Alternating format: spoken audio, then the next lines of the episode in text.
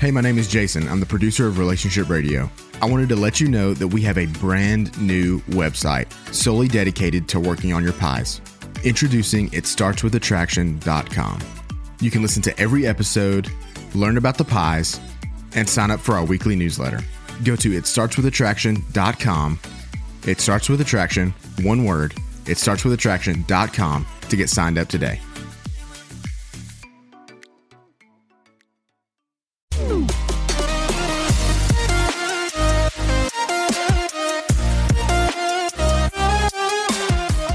Nobody wants to hear it. And if you've heard it, it hurts. It's when your spouse looks at you and says, I don't love you anymore. Or maybe they say it like this I love you, but not in love with you anymore. Is it over? Is there anything you can do? Actually, there's a lot you can do. Let's talk about that next on Relationship Radio. Hi, I'm Dr. Joe Beam. This is Kimberly Holmes, our CEO. Kimberly, we deal with marriages literally all over the world. Mm-hmm. And even though cultures change country to country and even sections within a country, we find that there are so many commonalities no matter where in the world you are when it comes to relationships. Mm-hmm. We want to be with a person that we feel loves us. And we know the research says if I feel you don't love me, don't like me, don't respect me, then in all likelihood, I'm going to want out of the relationship. Right. And so if a person looks at you and says, I don't love you anymore, or as the other one goes, I love you, but I'm not in love with you. Those are two different things.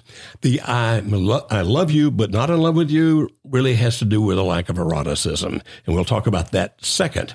But let's look at the first one. I don't love you anymore. Is it possible for people to stop loving? Absolutely, it is. Yeah. And how does that happen? Well, we talked about this in depth on a previous episode of Relationship Radio, the one t- titled How People Fall in and Out of Love. Mm-hmm. But basically, how it happens, how people can fall out of love, is they stop feeling like that relationship is one in which they are accepted and one in which the other person is evoking positive emotions in them.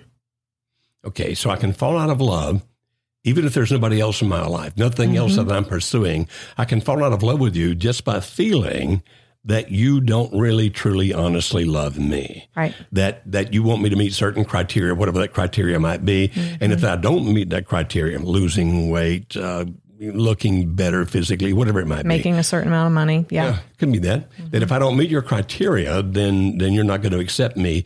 Then I can actually stop loving you just because of the fact that I don't want to be in a relationship with somebody that I feel doesn't love me as I am. Yeah, it's kind of like a self-protective measure. Mm-hmm. Mm-hmm. That if I don't love you, it doesn't hurt that you don't that you don't love me. Right. Of course, there's another side to that, and that is that it may be because even if I did love you, that an emotion I feel for another person has become so strong that even if my love for you still exists, I don't recognize it anymore because it pales in comparison to what I feel for the other person. Mm-hmm. So does that mean a marriage is over then?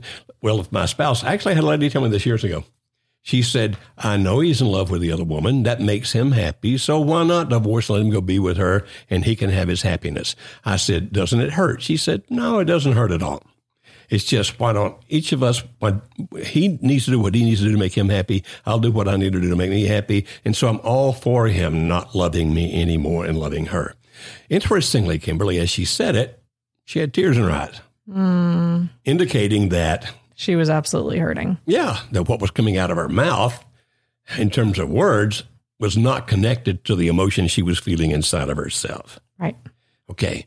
So if my spouse says he or she doesn't love me anymore, then it could be because of my behaviors mm-hmm. so that he or she doesn't feel accepted as they are. Mm-hmm. Or it could be because I've been supplanted or replaced by somebody else. Right. So if I want to do something to try to save the marriage, are those two different paths forward or is it basically still the same path forward no matter which of those two situations it might be? Well, in one of those situations, there's a slew of things you need to stop doing. Th- those things might still likely be there in the other scenario as well. But if your if your spouse doesn't love you anymore because of the way you have treated them, then that's going to be one thing to focus on, a different, a certain set of things to focus on. Stopping doing those certain things, like I was saying. If your spouse is in love with someone else, you still need to focus on stopping doing anything that's pushing them away and starting doing the things to pull them away. So as I talked through it, yes, it's the same thing both ways. Yes, it really is. Think about the seven, the seven, uh, how do we call those? The seven the steps? seven steps to rescue your marriage. All right, seven steps to rescue marriage. The first one's always the same, no matter what the situation is, Mm-hmm. which is, To calm down, yeah, uh, don't panic, get That's right. control. And the second one is, to get clarity on what the real situation is, the core issues. So sometimes that means evaluating yourself and coming to realization, wow, I can see that what I'm doing is really pushing my spouse away. Mm-hmm. Maybe I didn't realize it. Maybe I didn't think about it. I certainly didn't want to, but it's having that effect. And the only way you can figure that out is to look through your spouse's eyes. In other words, try to interpret it the way he or she would. And so if, if that's where you start, you always start by looking at you first, even if it has nothing to do with you you start by looking at you first because that's something you can do something about. But then you may find out, well, it's not really me. I'm not perfect by any means, but it's not really me. It's that other situation or that other person out there. And that's when you can really start concentrating on the next step. When you really know what's going on, and the next step is mm-hmm. To stop pushing your spouse away and start pulling your spouse towards you. Mm-hmm. And you might be thinking, even if there's somebody else pulling him or her away, the answer to that is absolutely. Run very quickly to the rest of the steps. All right. Step four is to forgive and reconcile. So forgiveness needs to happen no matter what. But ideally, when you work through these steps that we give you, it will change the situation in your marriage to where your spouse will be open to coming back and looking into reconciliation, which is that second part of step four. Step five is to build trust back.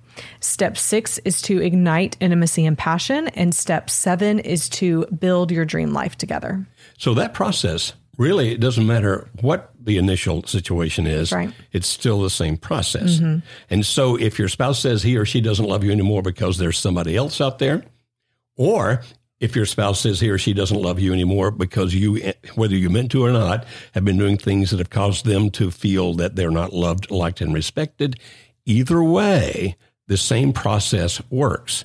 So don't think you have got to go do that or that or that based on how different the situation is. Now, there are some different nuances of how these things are applied based on your situation, but it's the same number of steps in the same direction. Mm-hmm. and we have mm-hmm. And we have a membership that helps people learn those steps all the content all of the support calls all of the things in our membership are are based in such a way that it helps follow these seven steps so that people can see where they are and get the help and support that they need to really excel in the stage that they're in and move on to the next step Okay, very good. Now, we give another scenario, particularly when somebody says, I love you, but I'm not in love with you.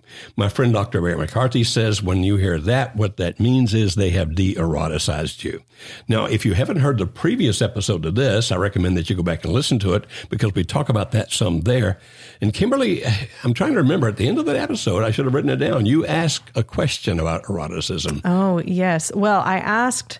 So, what about the the the family with young children, where the mom has been a stay at home mom working all day with the kids, and when the husband get home, gets home, she's either so tired that she doesn't feel like doing anything erotic with him, or she's just so caught up with her kids at night that she's not making time for her husband. Good question. Uh, a few years ago, I would go once a month to be on a radio program here in Nashville, and Woody and Jim, uh, uh, it's a rock and roll station, and they played pop and all that kind of stuff. And they're both comedians. They're hilarious to work with. And I'd go in once a month and take phone calls from people about relationships. And I remember this one guy who called in. He said he was like 25 or 26. His wife was the same age, and they already had two children, been married for a while, already had two children. And, and he said, She just never seems to be uh, in the mood to make love to me. And so I said, okay, what do you do for a living? He told me. And then I said, what does she do? He said, well, she's a homemaker. She's there all day. I said, are your kids pretty active? He said, rambunctious, I think was the word he used mm-hmm. back. And, and so she's been chasing them all day, working hard, making your dinner, all those kinds of things. He said, yes. I said, do you realize that in sexology, this is a known fact, that particularly with women, could be true with men, but particularly with women, if they are fatigued, physically, mentally, emotionally, spiritually even. If they're fatigued, it becomes almost impossible for them to become adequately aroused to really want to make love. And I said, so I would recommend, young man, that you, when you get home, I know you're tired, you've been working, but I suggest you pitch in and help with the kids and washing dishes and whatever else. And he said, that's woman's work. Oh, no. Mm, he actually said that you know, right here in the 2000s. He said, That's woman work, woman's work. And I said, Hmm, maybe I need to rephrase that. As long as she's fatigued and you aren't helping her get any rest, she's never going to be in the mood to make love to you. He said, Now, what did you say again I should do? And so we went back to the kind of list. And so sometimes, in a particular situation that you were describing, the woman needs some help. Mm-hmm. Or maybe uh, once every so often. I don't know if that's once a week, once every two weeks. I don't know when it is, but maybe maybe they pay for a special daycare for that day and give mom a day at the spa or whatever else like that. Now mm-hmm. that's if she's becoming fatigued. If she just pays so much attention to the children that she has no time for her husband, then that's time for her to begin to reconsider her actions. Because now we go back to what we talked about earlier. Mm-hmm. What is the true scenario? What's really going on? And and when a uh, husband, for example, a wife for that matter could be, but when a husband, for example, feels that he's being replaced by the children, then he starts moving emotionally away from the wife pretty quickly. Mm. And it could be the other way around as well. Mm-hmm. So, what else should we say about this before we wrap this up then? So, the key here is that even if your spouse has said that they don't love you anymore, there's things that you can do. First of all, is to assess why have they said that? Is it because of something you have done intentionally or probably unintentionally that's getting them to move away? Or is it because of the fact that they have de eroticized you and there needs to be some passion brought back into the marriage?